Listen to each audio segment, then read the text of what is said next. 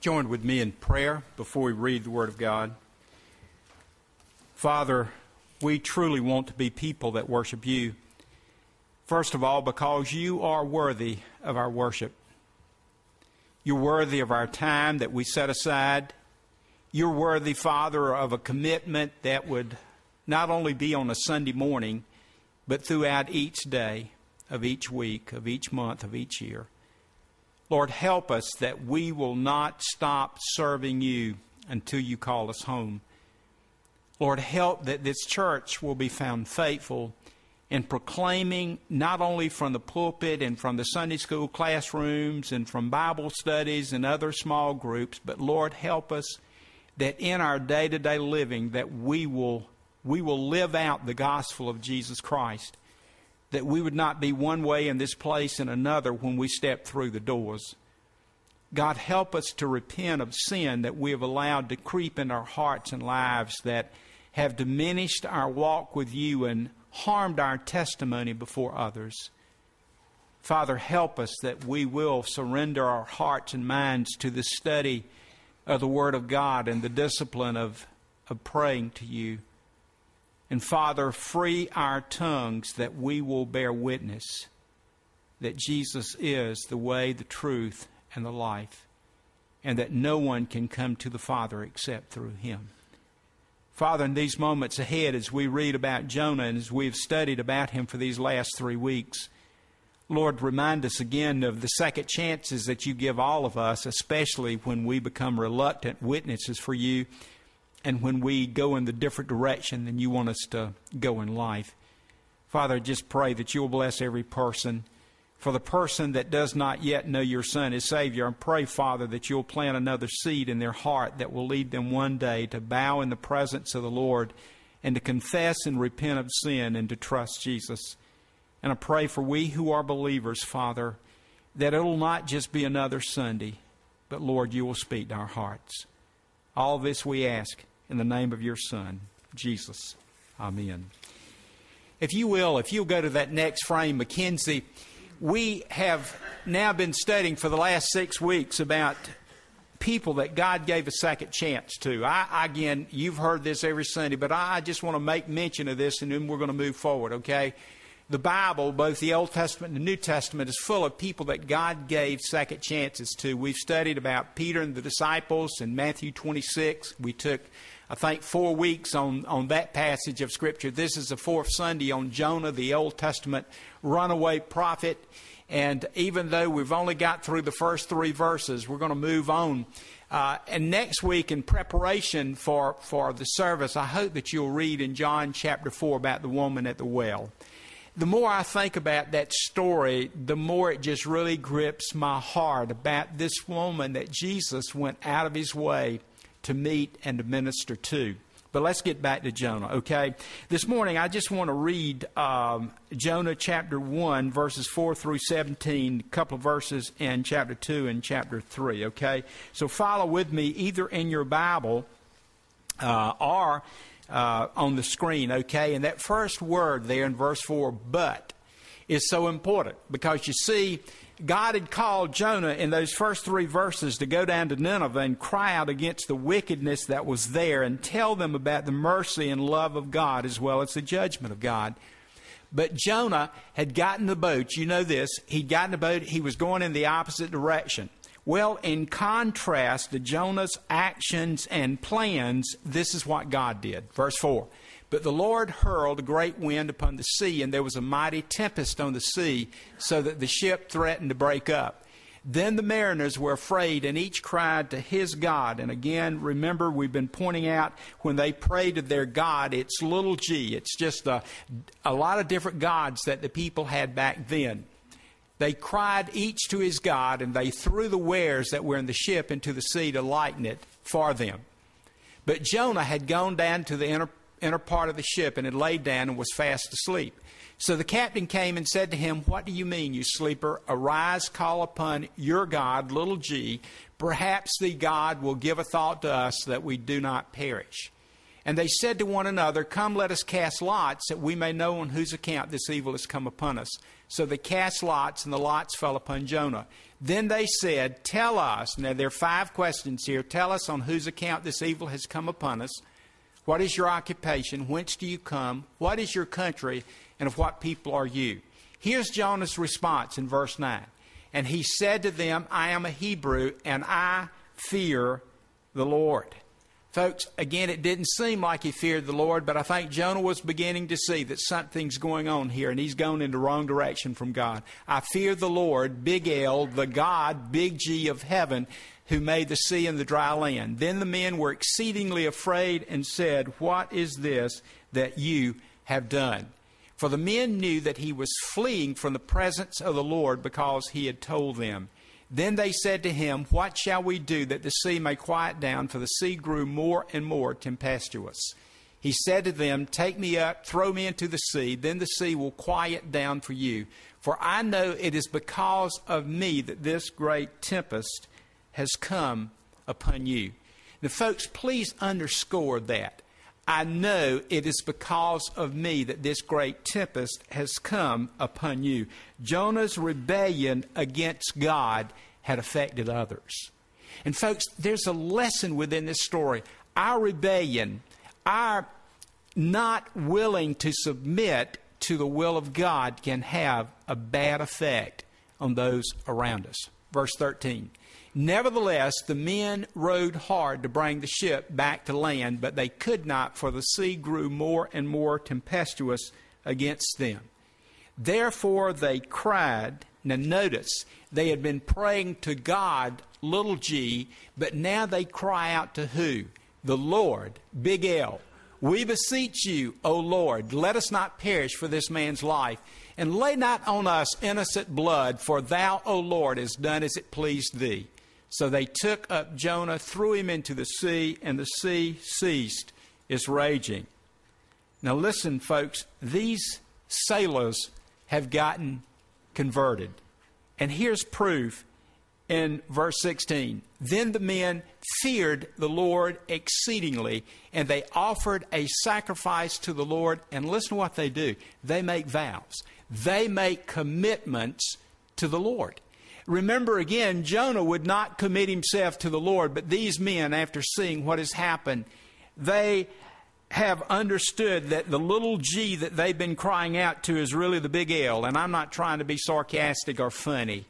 They found out who God really was. Verse 17, and the Lord appointed a great fish to swallow up Jonah. Jonah was in the belly of the fish three days and three nights. Chapter 2, verse 1, and then verse 10. Then Jonah prayed to the Lord his God from the belly of the fish. Verse 10 The Lord spoke to the fish, it vomited out Jonah upon the dry land. Folks, there's something very beautiful about this. God never abandoned Jonah, although Jonah abandoned God. God never went in the opposite direction of Jonah, but God was right there with him. And then in chapter 3, verses 1 and 2, then the word of the Lord came to Jonah the second time, saying, Arise, go to Nineveh, that great city, and proclaim to it the message that I tell you. Last Sunday, as we were ending the message, we talked about how Jonah had gotten the wrong attitude. Jonah had gotten the wrong attitude in many ways, but one of the ways that Jonah had the wrong attitude was toward his circumstances. Jonah thought that everything was working in his favor when in reality they were working against him. Jonah decided to go to Joppa. A ship was waiting on him.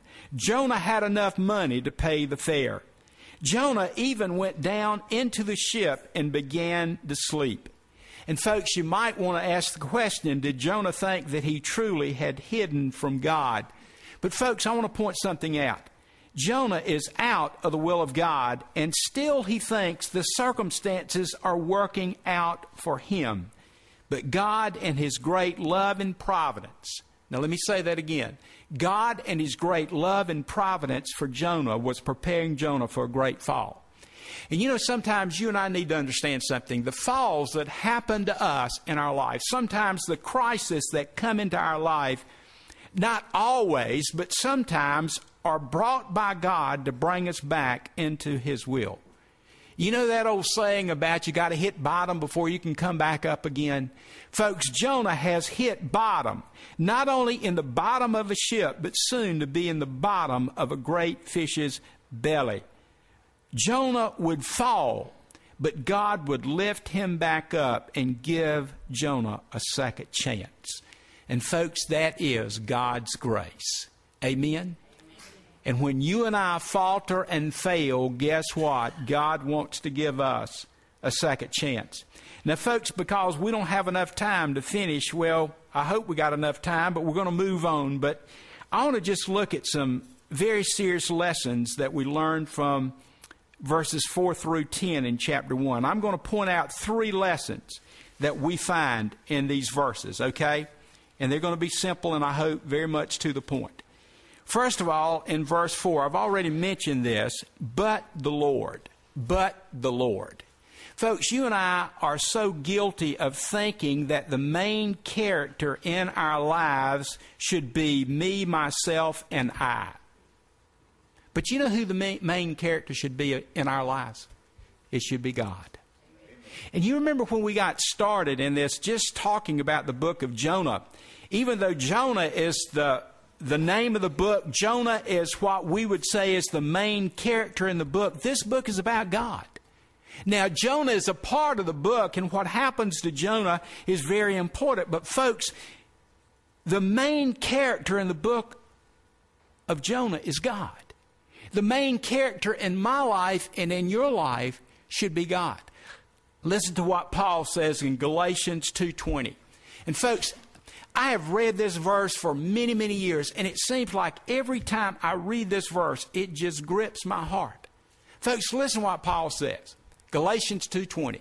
If you don't have this highlighted in your Bible, you ought to. You ought to underscore it. You ought to put stars by it or whatever notation you put that this is important for us. Listen to what Paul says. I have been crucified with Christ. It is no longer I who live. Read that next phrase. But Christ who lives in me. And the life I now live in the flesh, I live by faith in the Son of God who loved me and gave himself for me. Now, folks, I want to say something, and perhaps some of you are going to be offended by this, and especially some of the young people, perhaps. And I am not a computer person. You guys know that. And I am deliberately at this stage in my life choosing not to get really super involved in, uh, in a computer. I do know how to go get the football scores. I did that this morning. I do know how to go get the weather. I do that frequently, especially during hunting season. But there's a lot of things about the computer that I just, just kind of push aside. So forgive me for that. If I'm speaking out of turn, you let me know. But there's something that is beginning to worry me about the social networking. Is that what you call it? I am so afraid that we are becoming so caught up in ourselves, we don't see the world around us. Does that make sense? And again, please don't be offended. I'm just making a statement for you to consider. Instead of being Facebook, it ought to be God's book that we're getting into. Now, there's nothing wrong with you sharing what's going on in your life. I, I, I don't have a problem. And that's not what I'm talking about. But I am talking about this attitude of getting so wrapped up in ourselves that we don't see anybody else. I know I've told you this story before. My second year in college, uh, the way our dorm was set up, there was suites, and there was two in one room. Me and Frank Keels, one of the greatest guys I've ever known, were roommate.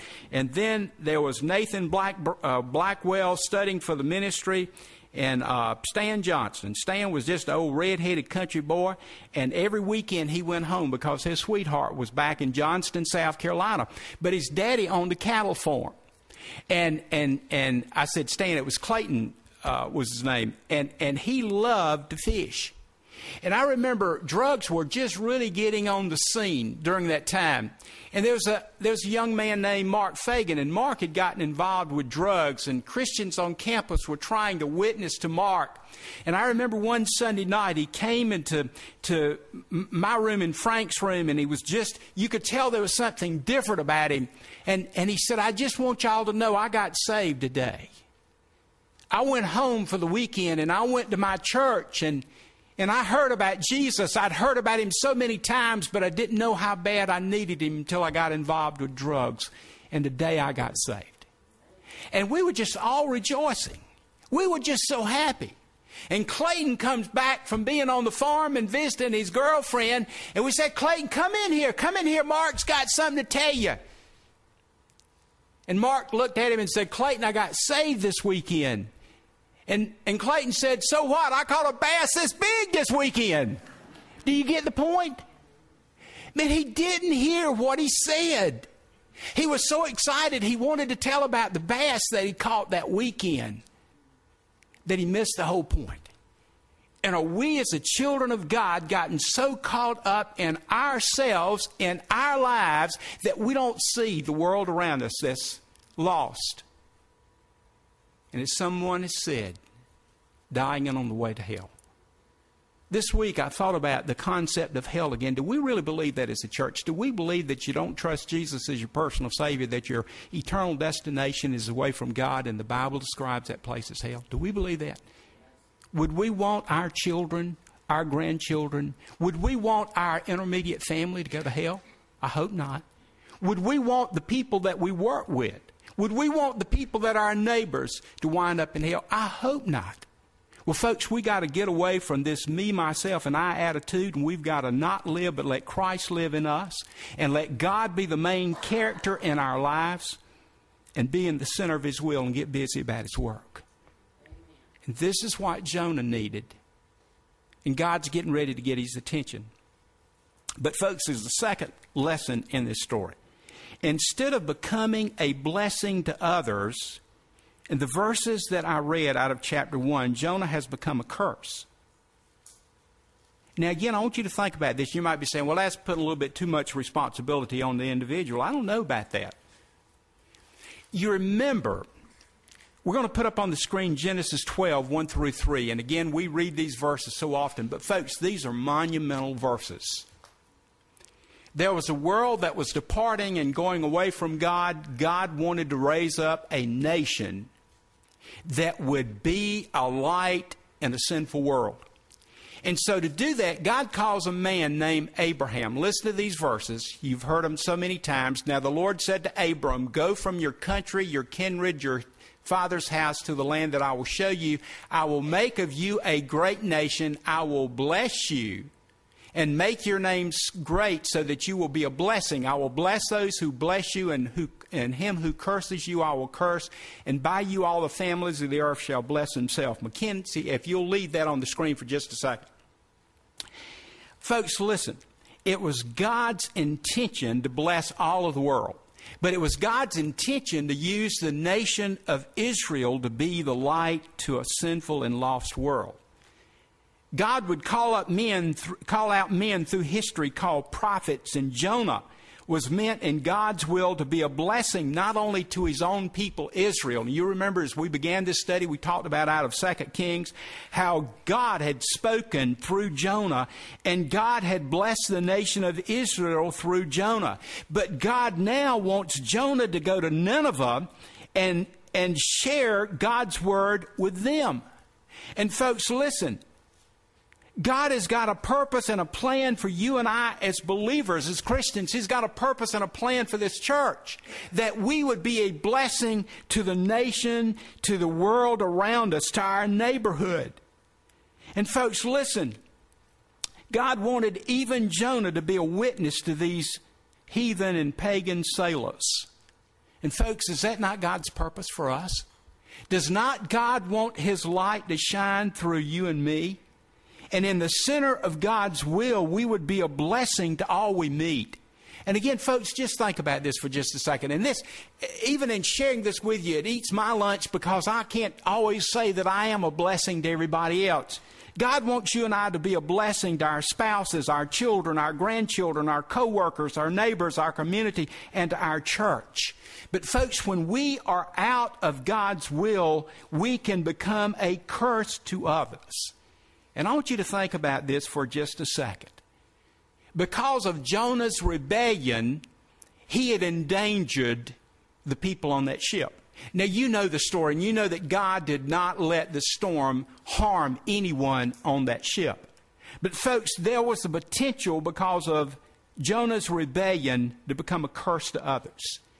And folks, I ask you this question as I ask myself Is an unchristlike attitude and behavior affecting those around us? If we're out of the will of God, it will affect our marriage and it will affect our families, it will affect our churches and even our community. And let me ask some very point blank questions. If our children and our grandchildren grow up to be like us, will they honor and serve Christ or dishonor Christ? Now, that's pretty heavy, isn't it? I'm not trying to make you feel guilty. I'm just trying to say to all of us, we need to wake up. If every person in this church had the same level of commitment and obedience and service to Christ that we do, what would be going on in this church? How faithful and active would this church be? How many people would be reached with the gospel if everybody was in the will of God or out of the will of God like you and me. And you see, folks, as a Christian, we need to be a blessing to others and not a curse to others. And the story of Jonah is about being a curse when we're out of the will of God to others and being a blessing when we're in the will of God. These are some hard things, folks, but they're lessons we need to learn. And there's a third lesson I want to point out this morning. Look at what Jonah lost while he was out of the will of God. I hope and pray that you'll give some thought to this, and I will too. Let me point out some things that Jonah lost while he was out of the will of God. Number one, he lost the voice of God. Back in chapter 1, verse 1, it says, Now the word of the Lord came to Jonah. God spoke to Jonah directly. But beginning in verse 4, after Jonah has rebelled against God, and during his time of rebellion, God was no longer speaking to Jonah through his word, but God was speaking to Jonah through his works. I must admit, I'd never seen that. This is from Warren Wiersbe. And this is what he says The sea, the wind, the rain, the thunder, the mariners and even the great fish obey God, but Jonah's in rebellion. And I'd never seen that. Everything in nature was obeying God except his servant Jonah. And is that not ironic?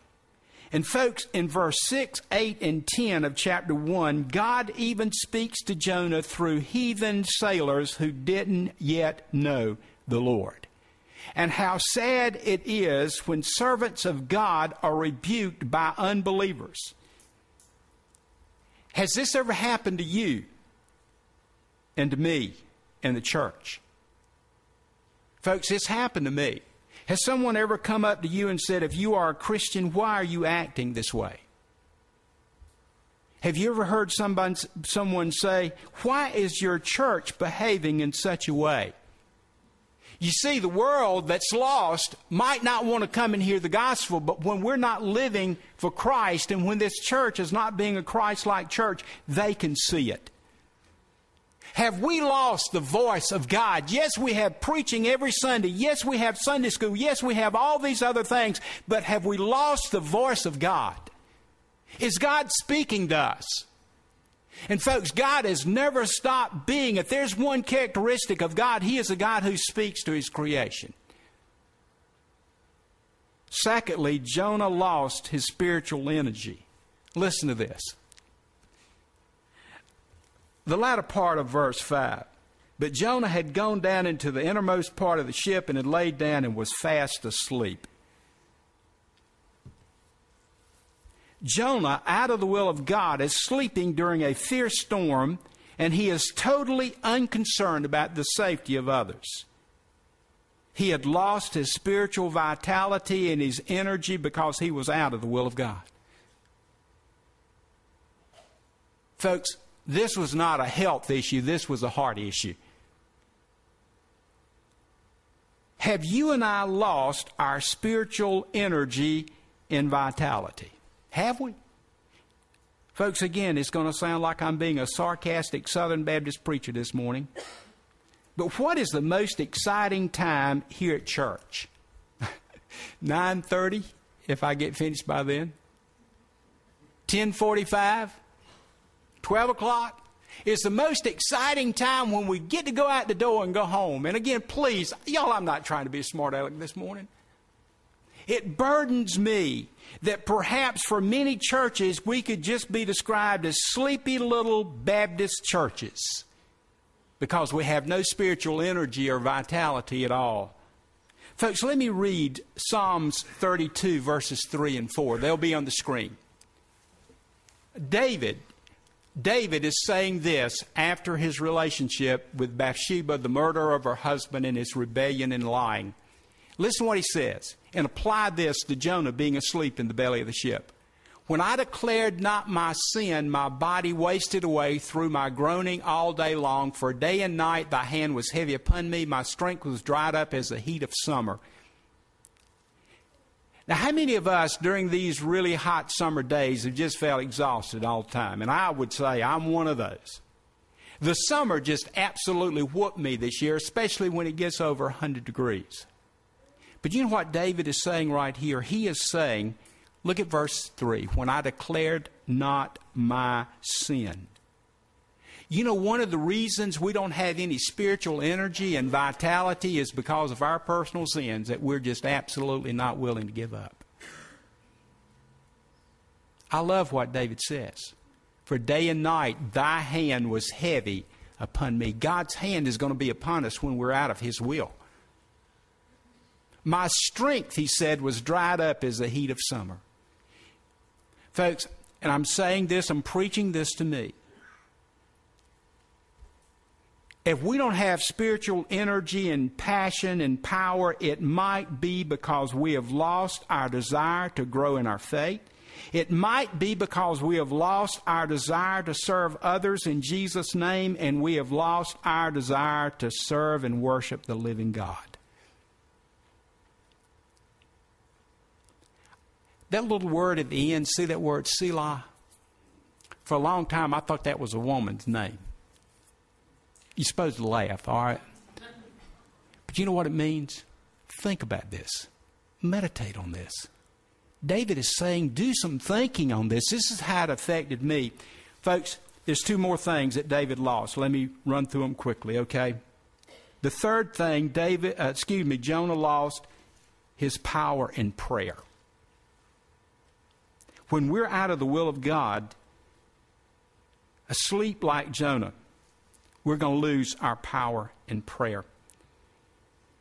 The sailors are calling on their pagan gods in verse 5 and 6. And the only man on board who at that time knew the true and living God and could pray to him is asleep. And again, that kind of pictures our world, doesn't it? Our world is filled with people who are non believers who are crying out to all of the different pagan gods, and we, as the church of Jesus Christ, have a direct line to the Son of God. Are we praying to Him? And you remember it took Jonah how long before he began to pray? Three days and three nights in the belly of the fish. Let me read to you Psalm 66 18. Look at this. If I had cherished iniquity in my heart, the Lord would not have listened. Folks, Jonah, it took him three days and three nights before he would confess his sin and rebellion and resubmit himself to God's will and determine to obey God, something that he was not willing to do in chapter 1. And if we have lost our power in prayer, is it because Number one, we haven't yet confessed personal sins we're unwilling to give up. Number two, we aren't wholeheartedly submi- submitted to God. And number three, we aren't in obedience to God. You see, again, remember, he's headed to Tarshish when God wants him in Nineveh. But, folks, here again is the beauty of this entire story. In chapter 2, God gives Jonah a second chance. Let me read these verses and I'll close. Okay? They're going to be on the overhead. This is chapter 2, and just listen. Then Jonah prayed to the Lord his God from the belly of the fish, saying, I called to thee, Lord, out of my distress, and he answered me out of the belly of Sheol. Sheol was the place of death. That was a Hebrew word that spoke of the place, the abode of the dead. Because he thought he was dead. I mean, you get swallowed by a great fish, and you're in the belly of that fish. What do you think? It's over. But he says, I cried out of the belly of Sheol, I cried, and thou didst hear my voice.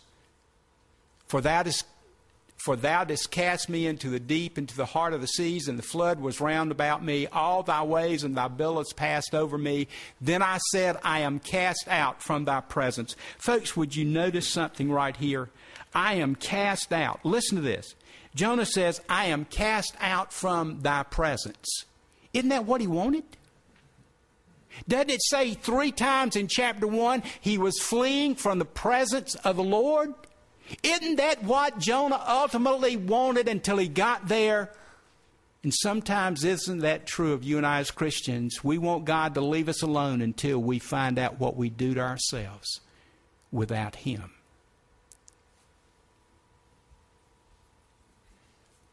Then I said, I am cast out from thy presence. How shall I again look upon thy holy temple? The waters closed in over me, the deep was round about me, weeds were wrapped around my head. That fish had been eating weeds. You get the picture? At the roots of the mountains, I went down to the land whose bars closed upon me forever. Yet thou didst bring up my life from the pit, O Lord my God.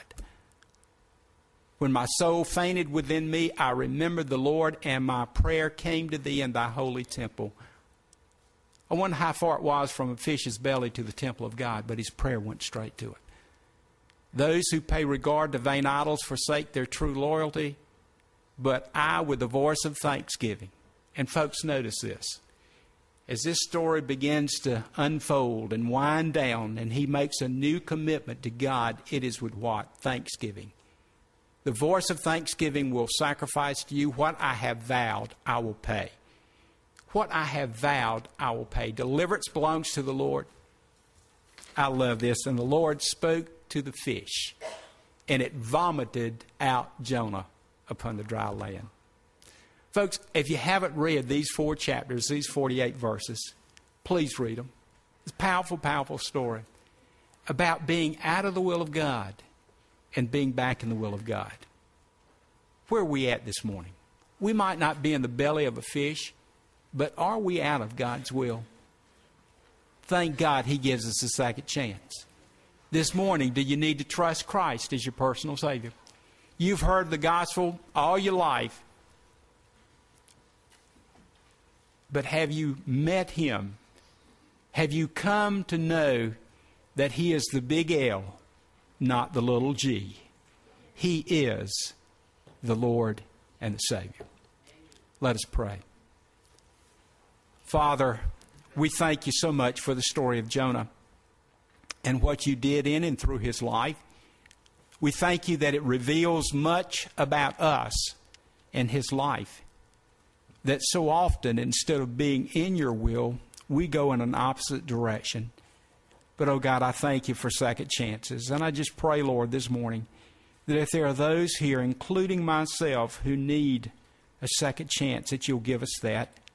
I pray for those that have not yet trusted Christ to save you, Lord, that you'll lead them to a personal relationship with yourself. Help them to know it's not about religion and it's not about joining a church. It is about having a relationship with the living Lord. And I pray for we who are your children. Lord, thank you that when we are headed to, to Tarshish, you're even there with us. Lord, draw us back to yourself. Place us back in the center of your will.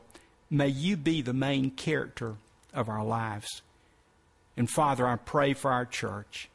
May we not be a sleepy little Baptist church that's lost its spiritual power and vitality, but Lord, set us on fire to do the work of your kingdom. And may these be more than words. May it become a reality. For we ask in Jesus' name. Amen.